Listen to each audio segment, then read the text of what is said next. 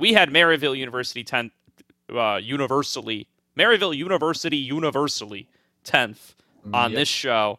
On like Salty Runback's public poll, they had wild card in 10th. Both of those teams come out with wins today. Yeah, it's completely disrespectful. I think even Mirage looked a little competitive. I know everybody but me was pretty low on Mirage, and, and they made some roster changes as well. Uh, so, I mean, as long as Lit doesn't kind of live down to the expectations that people have for them, uh, this could be a really competitive league this year.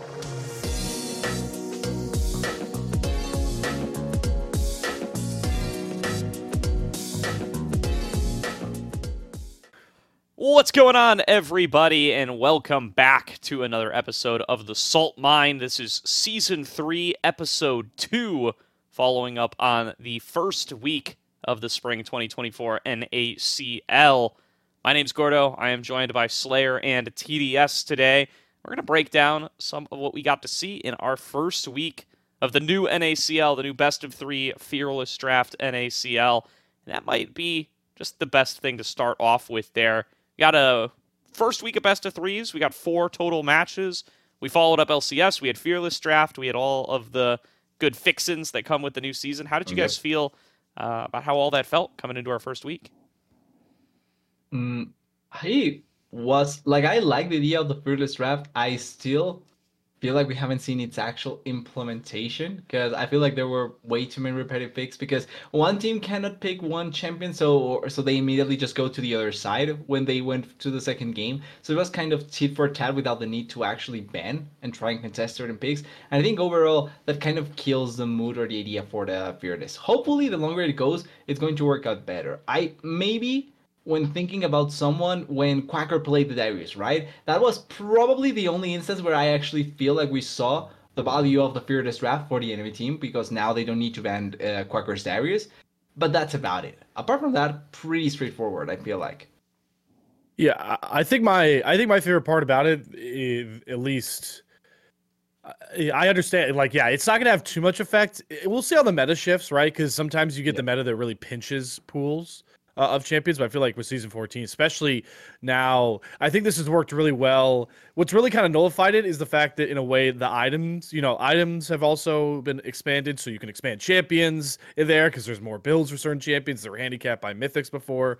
I think my favorite thing about the fearless draft is that we now get to really get to see certain players full champion pools, right? Like last season, it was so fun to talk about how Shochi was willing to play all these crazy picks uh, during normal draft, but now you're going to force certain players to like show that they can play other champions, or they're gonna they're gonna suffer and they're they're gonna have uh, issues.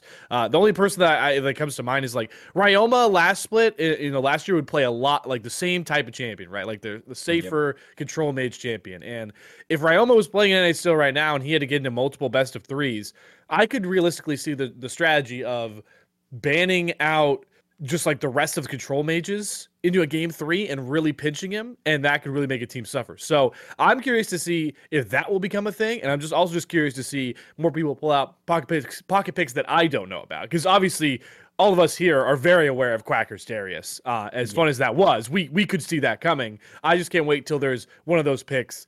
Kind of like uh, uh, the the Doxa Yasuo with Arian Senna bot. I didn't see that coming, so that's where I enjoy it most. I Yeah. think also uh, just quickly, I, I feel like also for, uh, week one is probably the place where the safer part of the fearless draft is going to be the most because obviously it's not only week one for NACL, but technically speaking, it was week one or uh, or week two for LEC and week one for every other league.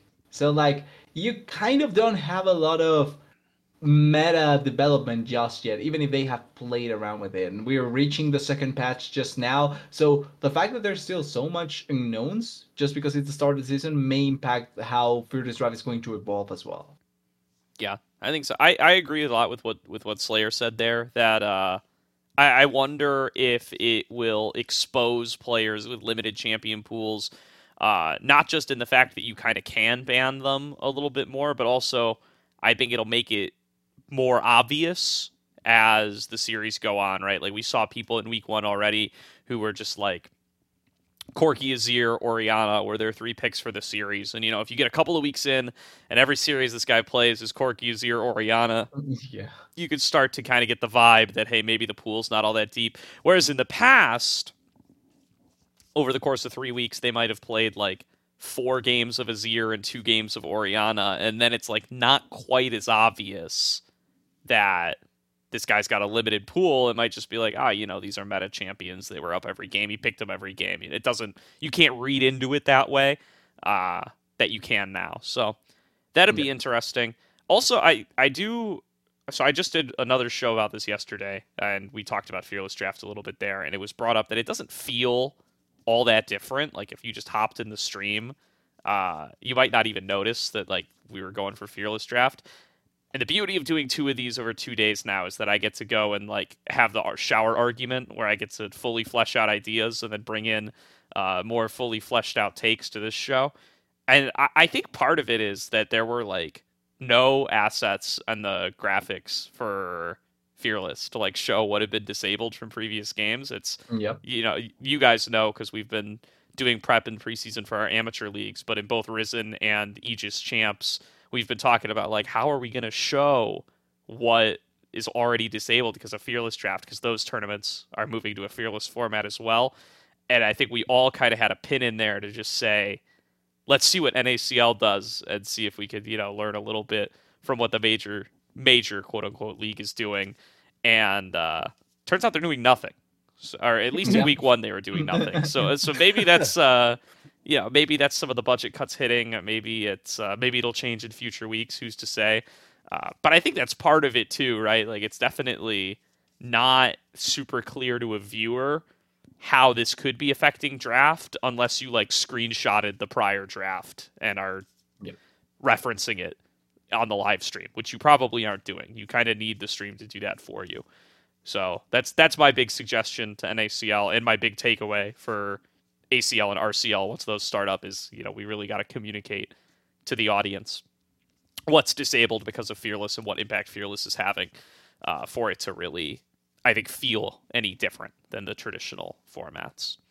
Yeah, I mean, I, I even um, I remember uh, Whoopley. Shout out Whoopley because I know he's he's really great about communicating with the scene at our level. I, I he tweeted out something like, "Uh, "Do you guys have any question or do you guys have anything you'd like to see from the NACL broadcast going forward?" And I tweeted like literally what you said, Gordon. I was like, "Is there a way that you could graphically show that certain champions that like are chosen a lot by a certain player uh, are off the like like Quacker's picking K'Sante? Could you show that's off the board for him because he picked it?" And he responded and said they're working on that. So Cool. that definitely, I definitely agree with that take. I mean, like if I didn't know and we're so excited about Fearless Draft, I would and just watch the broadcast. I I would have just assumed that drafts were getting a little more creative. Yeah. It already, and Mm, I think it, the, the broadcast already improved day one to day two, or yeah, day one to day two. Is day, day one, like they didn't, it didn't seem like they were ready with a lot of the assets. They didn't have like cams on the draft and stuff, and then they added those in, in day two. They didn't have interviews in day one either. They added those in day two, so I think they were kind of just, yeah, I don't know. It just seemed like a little bit of a scramble there to get everything together. Maybe, uh, yeah, I don't know. Maybe just related to budgetary stuff. Who's to say? But excited to see where they take it for the rest of the season. It definitely feels a little trimmed down from last year, um, which I mean is is true across esports. So excited to see what they make of it. I know they've talked about they're doing some content with the LCS and stuff like that. So should be fun. Should be good to get more folks in If they can I'm kind of curious if they can use the because in LCS there was the I, I remember I saw a couple of posts talking about how in the the interview was happening in the breaks for the for the Mhm. second game for the next games. I'm kind of curious how if they could adapt something similar to the NACL since I feel like NACL takes it even longer sometimes than the actual just LCS broadcast. So if they could implement something like that to make it shorter, just because I, I feel like people would be even more interested in just trying to make it go go faster for some of those games. yeah, that would be super cool as well. I think there's definitely a lot of room to to fuss around and see what you can uh, see what you can make happen. So will be fun to keep an eye on. Will be interesting to see. It's new to everybody, so there's a lot of uh, a lot of decisions to be made there. What's also new to everybody is just how few games there are. Like it's uh, It's crazy to look back when we did like this equivalent episode last year. Uh, we had 36 God. games in week number one, Mm, uh, and now we have 10 games in week one. Two teams didn't even play, so it's going to be a we lot easier. CLG first and TL first, Oh. just because they were so bad. yeah, it's going to be a lot easier, I think, to, to discuss that now. Um, before we get into the individual series, I do kind of want to say more broadly, it does feel like we don't really have like a, and maybe this is getting way too optimistic after having just watched four series, but off the bat, it feels like we might not have like a really weak team like a CLG first or a TL uh, CLG I, what- TL first CLG Faith Fly Yeah. Fam. Uh, or like what Supernova and and Team Fish Taco kind of ended up being last year, where it's like they're just so le- much less likely to win games against middle of the pack or even uh, or or higher tier teams. Feels like that might not be the case this year because some of those lowest rated teams, I think, all kind of came out of the gate swinging, right? Like Maryville, of course, made some big roster changes. They come in with a win in week one. Cincinnati Fear come out with a win in week one in what is a relatively close series. Wild Card comes out with a big win. Uh, despite that, I, I think public opinion had Yeah. Wild Card 10th, right? Despite we had Maryville University 10th, uh, universally, Maryville University universally 10th on Yep. this show. On like Salty Runback's public poll, they had Wild Card in 10th. Both of those teams come out with wins today. Yeah, it's completely disrespectful. I think even Mirage looked a little competitive. I know everybody but me was pretty low on Mirage, and, and they made some roster changes as well. Uh, so, I mean, as long as Lit doesn't kind of live down to the expectations that people have for them, uh, this could be a really competitive league this year. Yeah.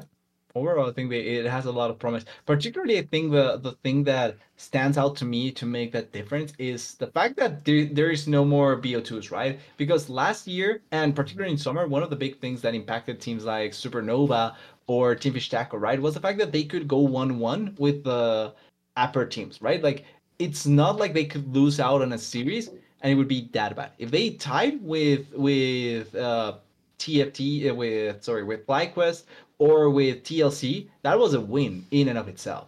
Now they actually have to win the series, and I think that makes a big difference considering who could be the lower rated teams.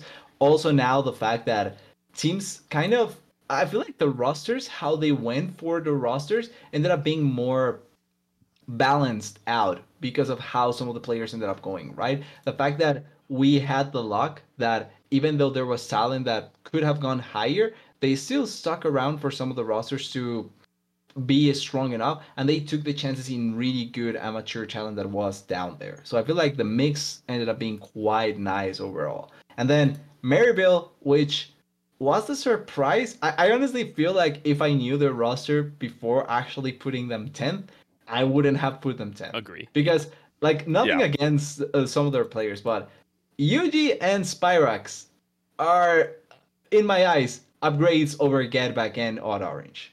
So I think those two already make a big, big difference. And then you can make arguments Scary Jerry and Psycho all you want, but they took two of the ber- of the best parts from their previous year, which were Niles and Psycho, and sorry, and uh, Scary Jerry, and then they added on top of them two of the two uh, two strong players from Fly yeah last year and that already have synergy right so already playing well enough together they can bring further up the level of Maryville and this may be the first time I'm actually supporting a collegiate team because I actually like the roster It's all. It's also important that you know it's Spyrax in mid because it, it was about to be Yeah. Spyrax at top, and I I know I made the point last episode that uh, I don't. I don't. I know Gordo pulled out the like one technicality of a top or, or a mid laner, especially the top, that like worked out kinda, but I it doesn't ever really happen because it doesn't ever go well. So. Um, yeah, but go back to that one point, TDS, another reason why I, I really like that it's not BO2s anymore is because we had some situations, especially towards the bottom of the of the standings, where it's like, okay, like AO like AOE and TFT, they always split their series one one. And the only reason one of them ended higher than the other one, I'm just using those two as a reference. I don't know if that's actually statistically true, but we did have a lot of teams that like split one and one with each other towards the lower side. And then we got to the end of the year, it's like, oh well, in reality, th- this team's getting relegated not because they were worse than the team that was above them, but because they won some games, uh, they won a couple more games and maybe tied a couple more games against higher teams than the other guy Yeah. did. And while that is a fair margin, like if you do beat the better teams more often than a team that's closer to you, you do deserve to be higher. But I just prefer the more straightforward approach of if I beat this team, I should be higher than this team in the standings. And that's something Yeah. that we will always be on now going forward, hopefully, with the BO3s. Yeah, I do. I do want to say on the subject of like tying or winning individual games and that mattering. I do still think going one and two versus going zero and two will still matter a lot because tiebreakers are on game win percentage, not necessarily on head to head record, and uh, because That's I think it's on game win percentage before it's on head to head record. Uh, Good. I, I looked this up in the rule book, and uh, it's how LCK and LPL. yeah, and and LPL given that it, right? it's So- given that it's single round robin too, so you're only going to play nine matches, you're going to tie on match record a lot more often. So Yeah. we're going to get people tying in match record, right? Like there's going to be multiple teams that are three and four, four and three. Like there's going to be a lot of that doesn't add up to nine. Uh, five and four, four and five.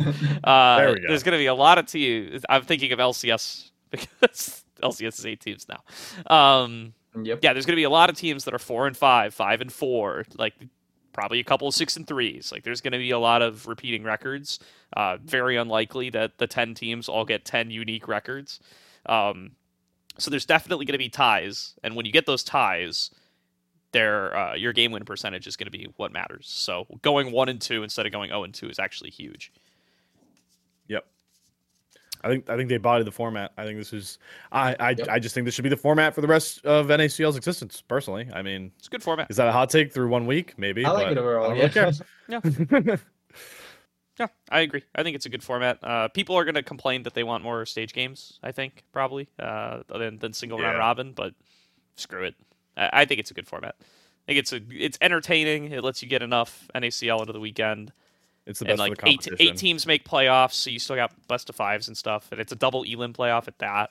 There's a lot. You're gonna get two best of fives as long as you're not a bottom two team, and if you're a bottom two Yep. team, you're gonna get two best of fives over in that promotion tournament. So Yep. everybody's getting some best of fives in there one way or the other. Yeah. It works out. As long as that works out, I feel like for the teams that should be good enough. And there's still quite a bit of time before they actually end up going into the BO5s. We're also just saying, I feel like that's where we actually see the beauty of Fearless Draft, much more so than three games. Oh, Five yeah. actually just amplifies that even more. So that could that is going to be even funner. for sure. There are going to be some players in be- in those best of fives that are going to get exposed f- Yep. with their champ pools, and that's going to completely change their career. And if we're being realistic, i- i- it's deserved because if you want to be the best of the best at this at the higher level, you're going to have to play best of fives that uh, that test your champ pool. Yeah, there's What gonna the get some, we're gonna get some messy best of fives though. Like they're gonna get we're gonna get to game fours and game fives where people are like, I don't know what to play anymore, and Just give me anything. Any mid lane, that's it. Yeah. We, we go for that and they end up winning. We'll see. I, I might revisit my opinions on Fearless Draft based on how those best fives look, but we'll That's fair. we'll stay call, tuned. actually. Yeah, I think it, it was. I mean, it was a Lorem who said uh, a couple weeks ago when we had him on uh, that you could see a world where you get late into the series and it just becomes about drafting a comp that works, like just finding a way that to build a composition that makes any sense at all. And uh, some teams might fail that test, so we'll Yeah. we'll see how they're able to do. But with that said, let's let's talk about our series. We got four series to chat about. Should be no issue to get through all of them uh, on today's show, and maybe look towards next week just a little bit as well.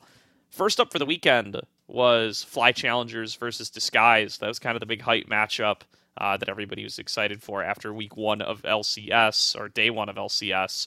And it ended up being a pretty solid 2 0 for Fly Challengers. Feels like probably the least exciting of the four series, but definitely Yeah. still worth a conversation. I think it was a lot more one sided for Fly Challengers than I think a lot of people would have thought. Agree. I was expecting this to go the whole way. I was expecting more fight from these guys. I still thought that Flyzy was going to be the better team, but like, uh, uh, I that was a bigger margin than I was expecting. And obviously, there's more. Than this guy did this, did this in the previous split, right? They took more time to ramp up before they actually became the champions. Obviously, different players, but the, the idea was uh, working towards it. That being said, I think Flyzy looked really, really strong. I liked how their parts combined. Quad was looking really well. I think he was pretty solid. I mean, the matchup that technically speaking, is quite tough because it's probably the best mid laner in NACL uh, in, in the form of Young, and he pr- performed really great against him. But I, I want to put the spotlight on Sayed because I think that. It, the the rest of the names kind of take away from him, but he was a really really good performer in that matchup. Like I think he not only delivered but played probably better than I was expecting him from his first matchup against a really tough team. So huge props to him, and I'm excited to see him more. Yeah, I I was um to to do the obvious analysis from Slayer here. Uh, Sajed certainly benefited from the fact that I think Chime had an outstanding performance as well. Uh, I, I, think mm-hmm. Chime looked like the much better support. Uh, he grabbed the first first blood of the game, and he, he honestly looked like he was on autopilot on uh, Nautilus. So I, he, he just looked really solid the entire time. That game one, especially. Uh, it, it, it can't be easier to play engaged supports because positioning isn't necessarily the biggest deal uh, compared to an enchanter, um, which which will be interesting to follow, especially because I think on fourteen point two, um, you know, certain enchanters, Karma, are going to be uh-huh. really high prio. So we'll figure out which support players can play Karma. Um, but I was really impressed with Chime. I also back up. Uh, Quad was just yeah, I, I, don't know how he survived that Yone matchup and, and, came out on top so well. He also was just constantly looking for those really good engaged setup setups on Yone from like over the wall. He was going like over the wall with his um, clone form and just fate sealing under turret to set up the rest of his team to dive in. And that's like obviously that's what you expect Yone players to do, but you know, it's his first game. You know, he just came over to America, and the fact that he has the confidence to like still go for these plays as like kind of like the newer guy around this team it just shows me he already has that confidence. And yeah. like we talked about last episode, we've seen a lot of import Koreans come in and not have that confidence and look terrible and being pushed out of not only the NACL but the LCS. Yeah. And I think that that's an important different or divide to make, right? The fact that he came in for LCS and technically speaking, he was demoted to an ACL, but still trying to to show himself. I feel like it's quite important. He's not a rookie in any form because he has played quite a lot in the LCK, and he also played in the LCS. But I feel like that would demotivate a lot of players, even just normal LCS players. Going from here to here demotivates you, right? So the fact that he was able to, at the very least, perform really well in that first series it's something to look forward to in the future. And if he can keep on performing to that level, maybe one of the first mid laners to look into promotion when teams get desperate. Yeah. I, I think that's actually a great point. That's something I kind of wanted to bring up is I do think uh, the uh, the broader NACL community, uh, Twitter discourse, all this kind of stuff, is a little guilty of kind of painting Romer and Quad with the same brush a little bit because they're so narratively similar, right? They're both coming in to these LCS affiliate challenger teams. They're both Koreans, obviously. They've both spent a lot of time in LCKCL. They're both backing up North American uh, mid laners above them who are uh, at risk of losing their positions because those yep. teams are holding open import slots in case they want to call these guys up. They're in such similar positions that I think it was very easy for a lot of us, and I'm definitely included in this when I wasn't watching too much footage.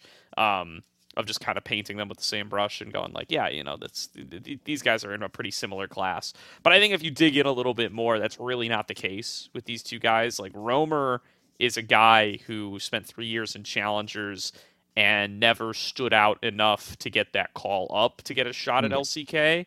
Whereas Quad has gone up and down a couple of times. Uh, and at the end of the day, if people who don't know, by the way, Quad used to be known as Solka. Uh, if that means anything, if, if, that's a if that's an LCK name that means anything to you. Um, so over the course of his career, I mean, Quad has got 87 LCK games. He's he's played a lot of LCK. He's played more LCK games than people that we would consider LCS veterans have played LCS games. technically so, speaking, as long as you play one year of LCK, you're closer to that than any LCS pro. exactly, yeah, and he's played multiple years of, at least multiple splits of LCK. He's played. Yeah. Uh, he's gotten whole splits before, or at least solid chunks of splits. He's gotten dozens of games on quite a few different teams, and hasn't quite really been able to put it together. But uh, definitely I think is deserves that recognition for being a just a really tenured player and having that kind of pedigree that I don't think quite matches what what Romer brings to the table. I think that showed this weekend for sure. Like I think Quad yeah. looked Quad looked like he could be a top player in the NACL. I think Romer looked like he struggled. Um, so yeah, I mean that's that's just something I'm keeping in mind going forward. Is that uh, yeah, I mean the, the Koreans as a group are definitely not one to one. I think Quad is definitely on another level. Yep. I think it's uh, also important to mention that the I know I know the the teams are similar for like the fact that Team Liquid's LCS team has an open import slot. Fly Fly FlyQuest also has an open import slot. I think where it differs though is the fact that Jensen versus APA is a very interesting and different conversation, especially yeah. you're taking the narratives around the LCS right now. I think LCS fans and, and, some LCS teams have now started to actually adopt the moniker of we're going to start believing in our talent that is built here. Um, and APA is obviously this young guy who got brought up last year and looked really good and has a lot of the support of a lot of North American players. So I think in a weird way, he kind of has a bit more of a leash with TL than I would expect uh, Jensen would with FlyQuest. Um, especially because, like you mentioned, Romer, it, it, looks like more of a project. And I think TL knew he was going to be more of a project uh, once he got brought in.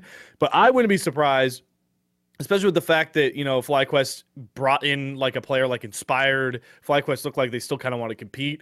I wouldn't be surprised that, you know, if Jensen, who's had multiple shots, played on a lot of teams, doesn't necessarily look like the, at least in the last couple splits, the Jensen that was, you know, dominating on cloud nine, going toe to toe with Bjergsen in grand finals. If we see Quad get the switch, I would more likely expect the switch from Quad and Jensen a lot more than Romer to APA, even if Romer was playing well. That's fair. I yeah, I, I, do. I does anyone know how good uh, uh, Quad's English is?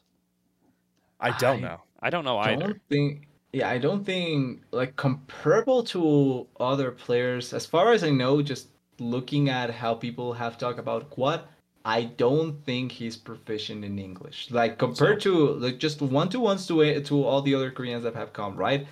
The best I feel like so far has been Umti's like um, kind of perception because Umti pro- is pretty fluent in yeah. English as far as yeah. we know. The, and then like, like Castle and Mask for sure. Yeah. Yeah. yeah. Or like Core and even Dove. Yeah. Sense. Core is obviously so really I, good. I think that I would say Quad is probably at the bottom of the barrier in that sense, which I, I my expectation is that FlyQuest, especially with how they kind of me, uh, meshed up the roster, right? My expectation is that they brought Quad for either summer or next year, not for this first play. So I don't expect to see much yeah. change coming through. But after that, I can see Quad being much more involved in the in the roster. Just because yeah. I also think Jensen probably retires after this year. Not saying that I know anything. I just feel like we're reaching a point where Jensen probably uh, ends up retiring after this year. It could happen. I yeah, I because the thing I would look for right is you know when you do get a guy like Inspired, you want to make sure he can communicate with his mid laner, and yeah. uh, yeah, be be set up for success. You know, I think that's the kind of player you want Inspired to be. Um, so yeah, I think I would I would be concerned about giving, especially because he's. N- I mean, he's played with Impact, but Impact's English was excellent at that point. You know, English or sure. Impact had been in America for ten years by the time yeah. Inspired played with him. So Inspired's never really played with a Korean import before. Um, so yeah, I don't know. I don't know if that's an experiment you want to try in real time here with Quad either, especially when you have a player that can be as reliable as Jensen um, to fall back on. So we'll see how that plays out, but like the only way is if Jensen completely begins to underperform, right? Like Definitely. that would be the only yeah. scenario I can see that. And happening. I think he looked fine in week one, so I'm not yeah. that worried about it. I don't expect um, that much. But yeah, FlyQuest, FlyQuest looks great though. I, I think they'll be they will continue to be great, and I'm not writing off DSG off this series either, um, because I think FlyQuest look great. So we'll we'll see how how both these teams continue to do. But I don't know if there's too many too many takeaways from the, this series other than that FlyQuest should be the favorite. If uh, if anybody was yep. not on FlyQuest as the favorite, I think this series should really should really get you on board. Let's move yeah, on to that... Wildcard Team Liquid. Uh, huge upset there, uh, at least compared to what most people were expecting. Uh, a big Quacker validation moment. Uh, huge series for him. Uh, I mean, his his Darius playing game one was fantastic that champion's being buffed now. This is going to be a big Darius here for for Quacker and Dragoon, at least at the current rate it's going. And yeah, I mean, props to Wildcard for coming out of the gate with a really solid, solid showing there. Yeah, and you know, I, I can sit here in victory lap. I'm sure some people were expecting me to sit here in victory lap. I'm actually not going to yet because uh, the game I two is you should. actually. I, I, game two was actually a lot sloppier um, than I thought it should have ended up being. Obviously, that was just like the weirdest game ever. Uh, if you, if anyone at home didn't watch it, uh, there was a point where Wildcard were knocking on TL inhibitor turrets, but they were down like something to the tune of like 15 to 4 in kills, like 16 4. It, it, it was one of those weird games where it's like one team was really kill hungry, the other one were really good with macro. Um, and that was Wildcard, which you, you want to give some bonus to them for the, the macro. But, you know, I, I, I think the most impressive part is obviously Quacker. Um, Quacker not only I think he outdueled in lane Jenkins in both games because I know Jenkins got really fed towards the end of the other game, but that was mostly off the roams and the team fights. Quacker actually did solo kill Jenkins before that game kind of spouted out of control in the kill count, um, punishing him, really punishing him in the K'Sante as a K'Sante in the Rumble matchup, which Yeah. never really easy. Uh, but I was actually impressed with not only how Arian and Doxa played together, not only how they looked with the rest of the team, but their willingness and ability to uh, play comps that were were, were not standard. Uh, there is a lot of comps you can play in the bottom lane right now, uh, and Senna and Yasuo is certainly one of the more creative ones. And Dox's Yasuo won them a lot of fights. Um, the key easy knockups came across. He, knocked them down with Quacker. So we talked about wildcard. Everyone was kind of, I think we were mostly in agreement that the hindrance was going to be do we believe in Doxa? Does Arian deserve the hype that a lot of people put on him? Through one week, I think they uh, they upheld and superseded some aspects. Certainly the salty rumbacks community votes um, feedback. Well, as long as that as it works out in the continuation, that's going to be great. I like, like, like I was saying, this is probably one of the first times I've liked the roster from Maryville, and I think it has a lot of potential, especially looking with the mid lane jungle duo, because I think that they are really, really strong.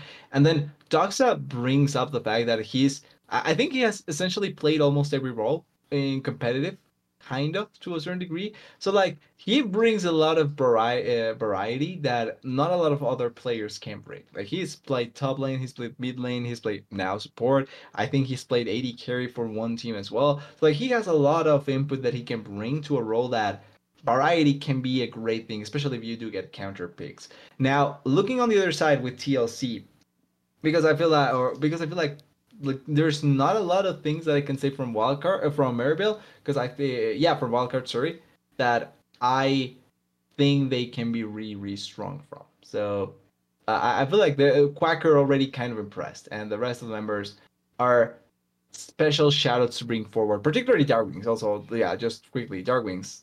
Last year was great. This year is staying great. I just want to keep that going because I feel like he's one of the most underappreciated players in the Yes. NHL. Like he doesn't get enough shoutouts, and every team he's been on, he's been consistently good. I don't remember one team where he was that you could say he was a straight weakling or he made the team worse with uh, with the team. Like he's a, a great player, and I feel like he deserves more attention as a mid laner. But then on the other side with TLC, the counterpart is where I'm worried at. Like Romer, and Gordo mentioned this. Romer has been or was a stock three years in the Challengers League, and he was in Hanwha Live, so he had chances to actually go up. Like Seka was brought in last year. Before that, there were plenty of chances, I would say, for Hanwha Live to actually had a replace in the mid lane. So and other rosters also were looking for mid laners. Like LCK had the top four, and then the rest were interchangeable in my eyes. Yeah, he was on So- Brion for a little bit too. Like when Yeah, Brion yeah, left. th- there was there was Lava in Brion and Karis, which Karis is not a bad player, but he hasn't been uh, super impressive. So like there were opportunities for Romer to actually find a move up there into the LCK, and you can see now that players that played against Romer now are actually in the LCK, like Bulldog or. Uh, the uh, what is the name of the mid laner from Nongshim? I'm blanking on him, but he's recently Oh, uh, he was recently uh Um, Fiesta? No.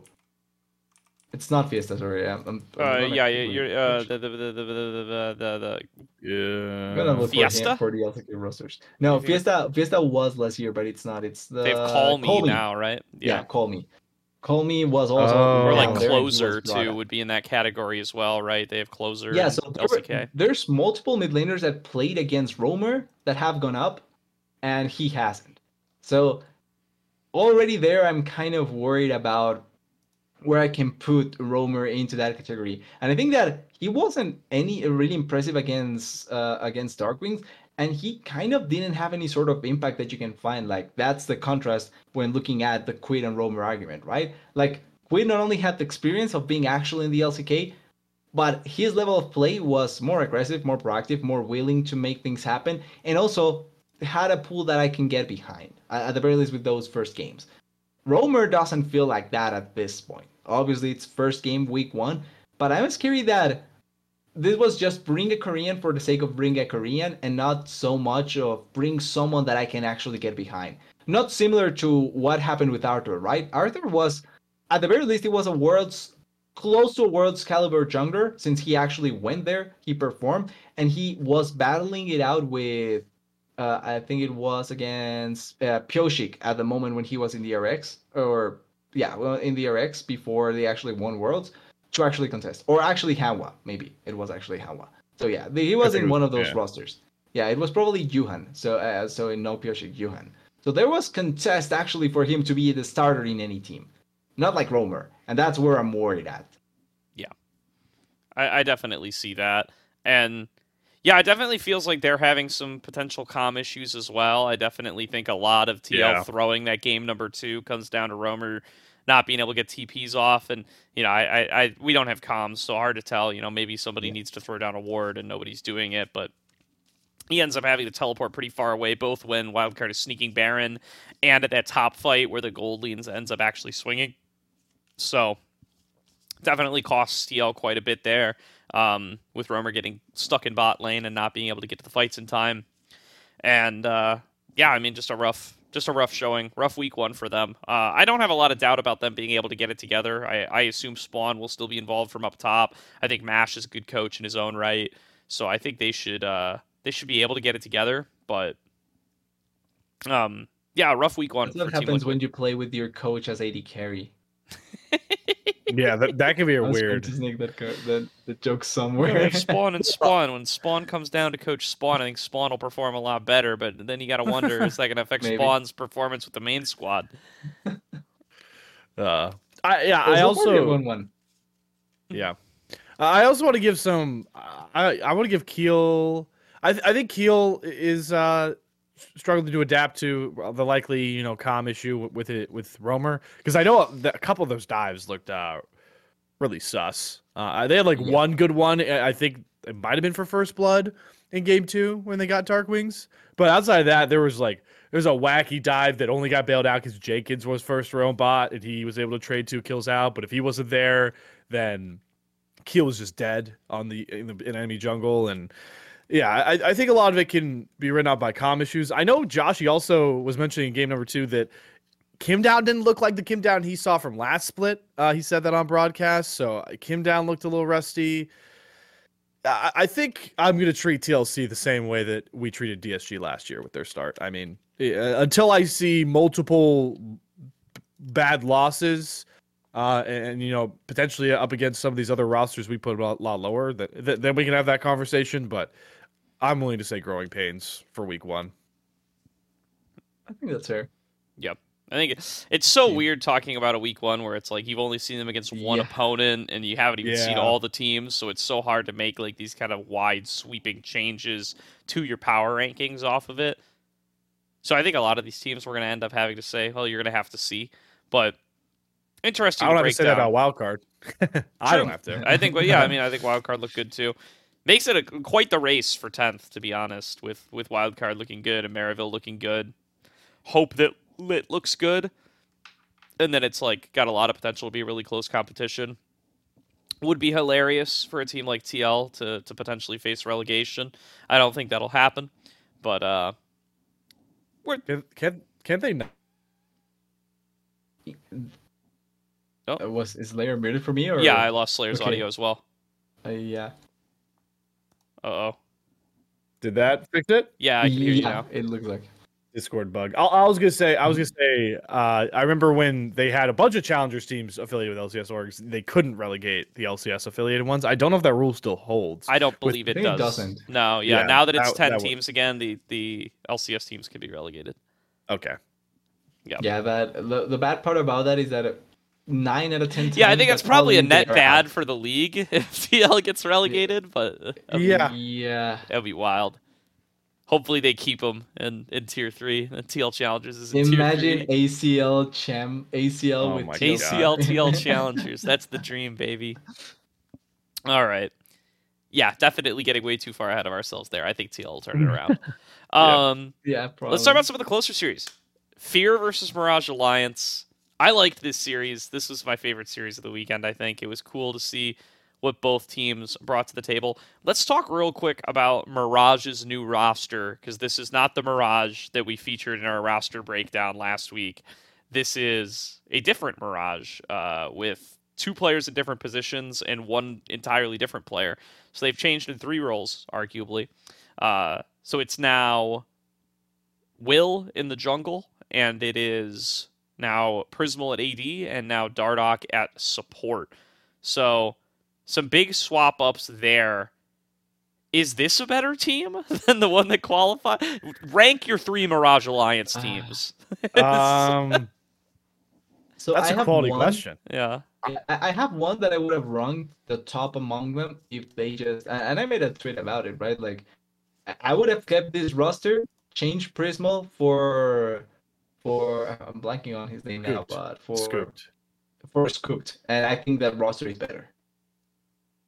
Hmm. Like I don't know why they got rid of Scooped in, in all honesty. I feel like Well- he's like yeah, bad for Prismal, but I would take him over Prismal right now. Yeah, I think I think I'm with TDS. I I, do, I don't think this is one. Also, partially because I still believe in the camp that Dardoch isn't the best at positioning on support, and it gets exposed when he plays enchanters. It gets kind of bailed out when he was on tank duty. And I know for a lot of the promotion tournaments metas, it was just all that was when like Rell was like B oneing, and like Nautilus was really good. Rell uh, Nautilus and Alistar yeah, as the counter. Yeah, and then Alistar and like you- like Braum was sometimes a counter too. So like that was like Dardoch could get kind of a pass being mispositioned because before he could be like, oh, I'm kind of out of position, but look, I caught one, and I like uh, he won't die as quickly. But now if we start shifting into Enchanter meta, which are you know Karma's obviously going to be a big player going forward, um, I think Dardoch will have some issues. Uh, so I would like him better at jungle, and then like you mentioned, I would rather have Scoop than Prismal at AD. So. I guess I'd put this. I might put this three because Chad looks really good, and he was on the promotion team. So Yeah. Big I think the promotion big revenge game for best Chad here, by the way. So yeah, true. And he looked good. He looked. did. He, had a really Well, good Chad- game three, correct? I think. Chad has always been he's like probably one of the junglers that also doesn't get enough respect and he's been really good every time he's on NACL. So like Mm. probably a bit more attention should be put into him. I think that in that same vein, I think Will and Chad are much closer than maybe others put credit. Like I think Will is not an upgrade, but he's definitely not a downgrade either. Like he's a a really good side grade for the team. I think the issue really is what happened down there in the bot lane, and then I'm not a particular fan of their mid lane change. Like I don't know what they didn't stock with Satsi. In all honesty, Hmm. I think Satsi was one of their main reasons for going up, and RJS to me doesn't bring that much bi- uh, bigger value than what Satsi was giving them, and I think Satsi has more upside. RJS is a player I'm kind of wondering about the depth now too, because you know he is he is one of those guys who like played Azir, Corki, Orianna, and in the first three games, he and that did. is kind of what I think of RJS as a player. I really do think of those control mages. Um, I think he piloted the Azir quite well, especially in game number one. But I do wonder Oh, how yeah. deep that well goes, given how I think of him as a player. Right, I just think of him as like this Yeah. control mage guy. I think that's most of what we've seen out of him in his career uh, do gotta wonder if if that's gonna become an issue if he's one of those players they could be exposed there. We'll be curious to check out. I do agree with the analysis. I thought his I thought his Lulu game three looked pretty good. Uh, I didn't have too many issues with it. I think he had some pretty solid ultimates, had some pretty solid setups with it as well. Uh, but I do think like this team looked at its best in game one for sure, where it's just Dardoch on Rell, roaming mid on repeat uh, to get RJS ahead on the Azir and, and have him carry the game. I think that's the recipe that you want uh, this Mirage team to be following. And I think you also kind of want Dardoch out of bot lane because when he's in bot lane, it does not seem like it's going very well. They're taking 2v2 fights that they are not well equipped to win. And in game number three, especially, like they're going, they're taking like uh, aggressive 2v2 fights that are just like straight up losing them the game. So I I think that that comes with the difference of Prismal and Neo, right? Like I think Neo is a better player than Prismal. Hmm. Just like Neo, Neo salvaged a lot of the bad stuff also that Dardoch was doing. And I remember, I think I remember a couple of interviews or uh, some interview we have with Dardoch at, at one point where he pretty much uh, like just made it pretty clear that Neo was one of the main reasons like he could be as aggressive or as free as he could. Because Neo kind of not single-handedly but like he handled the lane in a really in a good enough manner that it opened up the opportunities for Dardoch and I think that that's not something that Prismal allows for him. So I feel like that big difference from going from Neo to Prismal also affects how Dardoch has to approach certain differences in the game Yeah. Yeah. I, I Gordo, I'm glad you brought up the the game three because I, I I know this isn't the truth because it wasn't a wacky bottom lane matchup. Like there's there's there's I know for a fact that Dardoch and Prismal have seen plenty of Lucian Nami in their career, uh, but it just felt like they didn't really understand the early game matchup.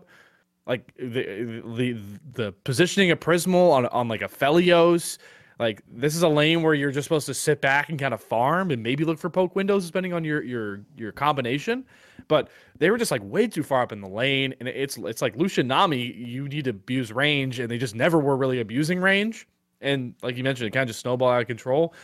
And those are issues that you know they didn't get away with against Fear. They're not going to get away with it against Fly Fly C TLC. I, I I would assume DSG. Like this this is just going to get worse and worse. So yeah, I don't I don't know. I I do think that um uh, not to switch gears to the other side, but if we're talking about how we're worried about RGS RJS's pool, I think Toasty already showed that he can play um, a lot of things. So I, I wanted to give you the floor, Gordo, to do your Toasty thing because I know yeah.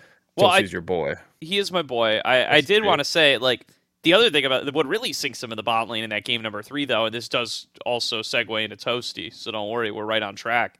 The is just back to back plays, like pretty early to mid game ish, is like Toasty just gets pushed in mid lane because he's Neeko into Orianna. He could do that all day, every day.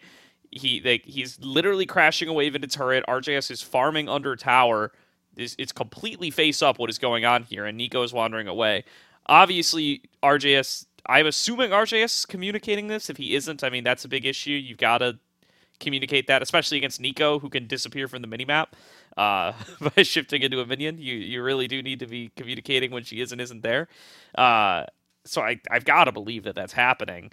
But twice in a row, right? Like RJS is shoved under turret. Neeko is leaving the lane. It is completely face up, and they are just up too far, getting Nocturne Neeko ganked in bottom lane. Like twice, two plays in a row. They give up like five kills because they get uh they get Will killed in one of those things too.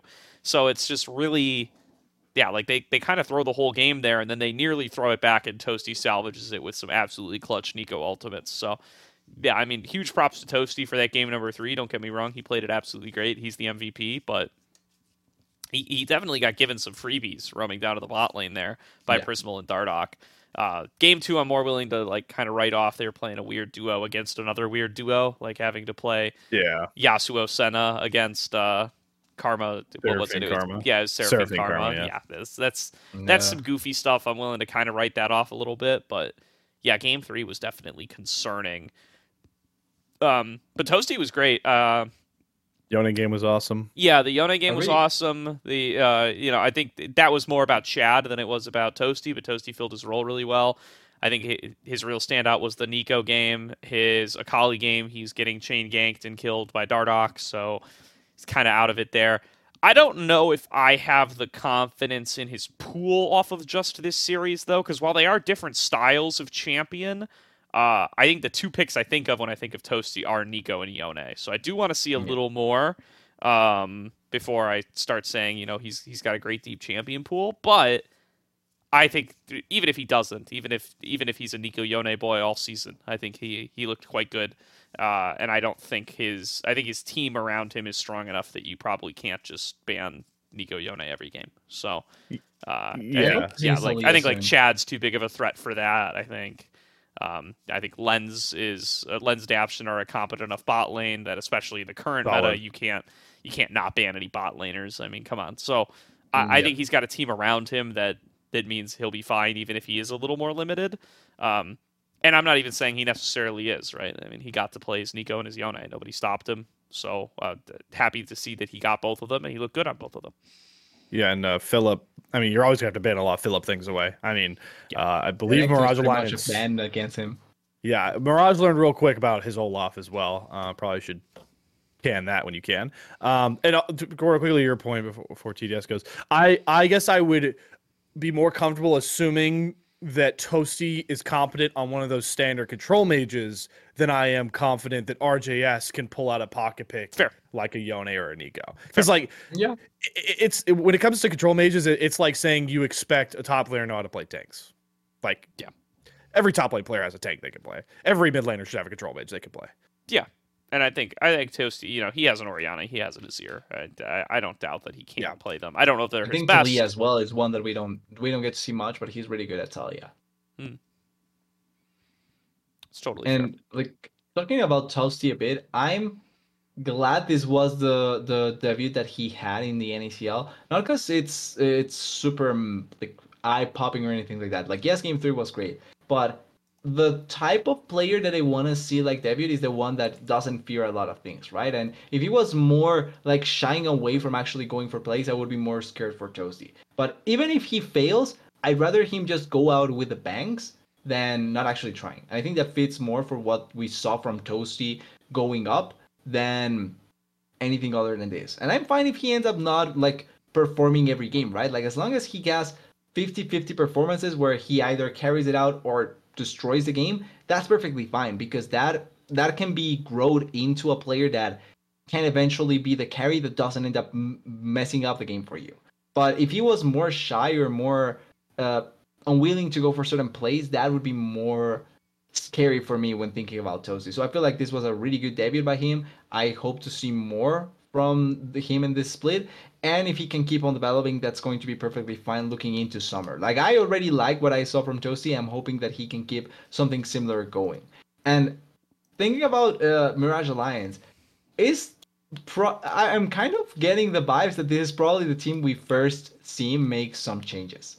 Like not merry build changes, but actual changes. And I'm Um, kind of looking where I feel like RJS is probably going to be the first one, if not Prismal. I want to see how Prismal and Dardoch kind of get jiving. Like I think they looked like the worst part, and they just roll swapped like a week ago, both of them.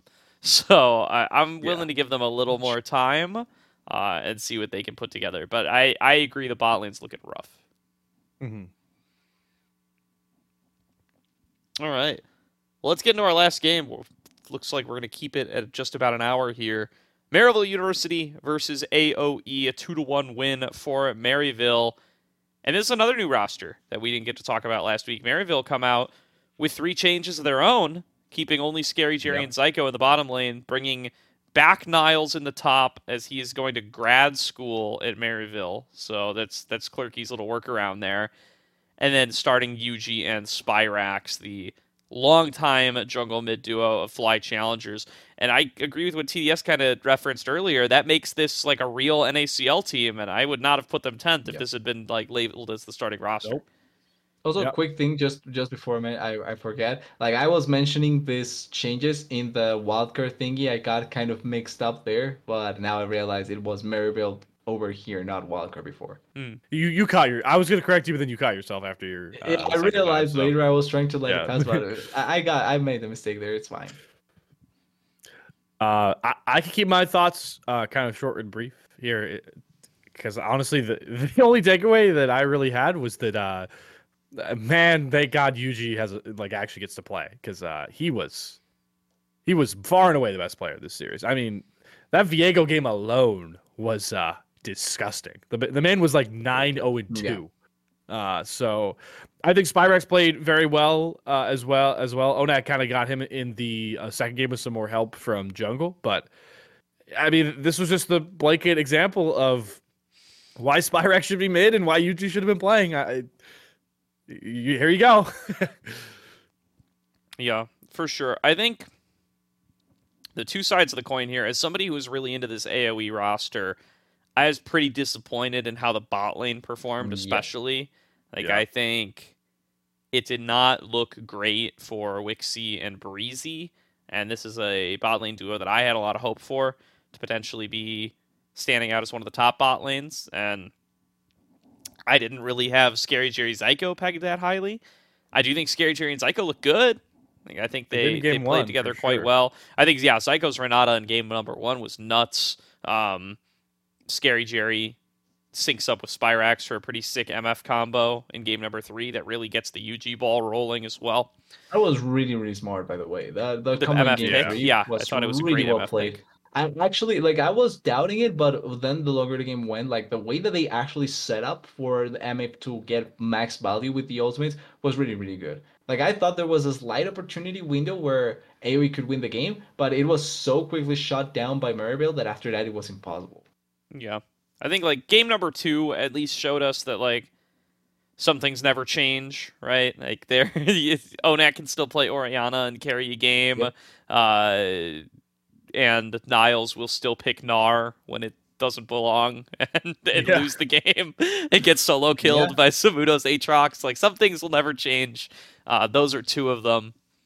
But yeah, I, I'm ah, I I don't want to like completely jump off the AOE hype train or anything, but I was pretty disappointed with this series from them, and I hope they can show us some more in in week number two, and that you know they just kind of got got surprised out of the gate by the very very experienced Yuji Spyrax duo, and that they'll be able to kind of grow to learn to compete with that. yeah. I'm I I'm, mean, I'm following up just saying like I love that Judy actually gets play. I was kind of hmm skeptical if he doesn't get the chance. So more Judy, the better for us because he's a great jungler should be in the NACL. Has a lot of prospect and upside for future as well. So hopefully we keep more opportunities for him. And then I'm like for Maryville, the only other thing I'm thinking is if Niles ends up like going, what are they going to look for after that? But like they still have a, at the very least some more time before like having to make that sort of decision. You just The mean like who's who's going to be the next Maryville top laner after Niles is gone? Yeah, I, I was waiting to see who was actually going to be, but like, they have PCL I'm- on I'm- the bench, but yeah, My PCL's. PCL's okay. ancient. Uh, well, but actually, with the with the way that that college collegiate has been moving around, like they probably snatch up someone from a cat from uh tier three into their university, and that way they actually get like Yeah. a top laner in some way. like who's that's Very fine. good sell. yeah, for sure. who's who's coming of age? Shocky, Shocky has got to be just graduating high school this year, I think. Uh, if they want to get a rookie, uh, or you know, yeah, Diesel. I, I agree with TDS though. Like Maryville has that kind of pull where like anybody, if you're a top laner and you're kind of you know in between stages of your life and you're not getting a starting spot on a tier two team, going to Maryville Well, as long as they solid. stay in in NACL, like they, they it brings even Yeah, more pool, It- right? it's So- a it's a really because it's like you know imagine like Bradley comes back and he doesn't you know he doesn't find a tier two team for whatever reason. He Could go to Maryville. Imagine Yeah. Bradley comes back and steals somebody currently in tier two's job. Now that guy's out. Could go to Maryville. Uh, Licorice or Revenge could go to Maryville. Revenge doesn't need to. Revenge has got undergrad done already. He's going to be a doctor. Um, Yeah, it would be licorice, right? But that Licorice would be could that- if you wanted to. I'm just saying that would be so cute, interesting to see. But like, yeah, there, there's a lot of opportunities for any player that wants Yeah. to go for Other guys like there's guys draft. like lurking around too. Lunacia, who knows what he's doing? Concept. You know, there's there's guys that were at Oh, the tier yeah. two level and now aren't here and aren't in OQs either. Could always go to you know Maryville has quite a lot of, of pull. I don't think they'll have any trouble recruiting. And the other option, there's also Order, the option like orders out uh, there. Hoarder. Yeah, or or bring up uh, an international player that wants to just do college. That also is an option. True.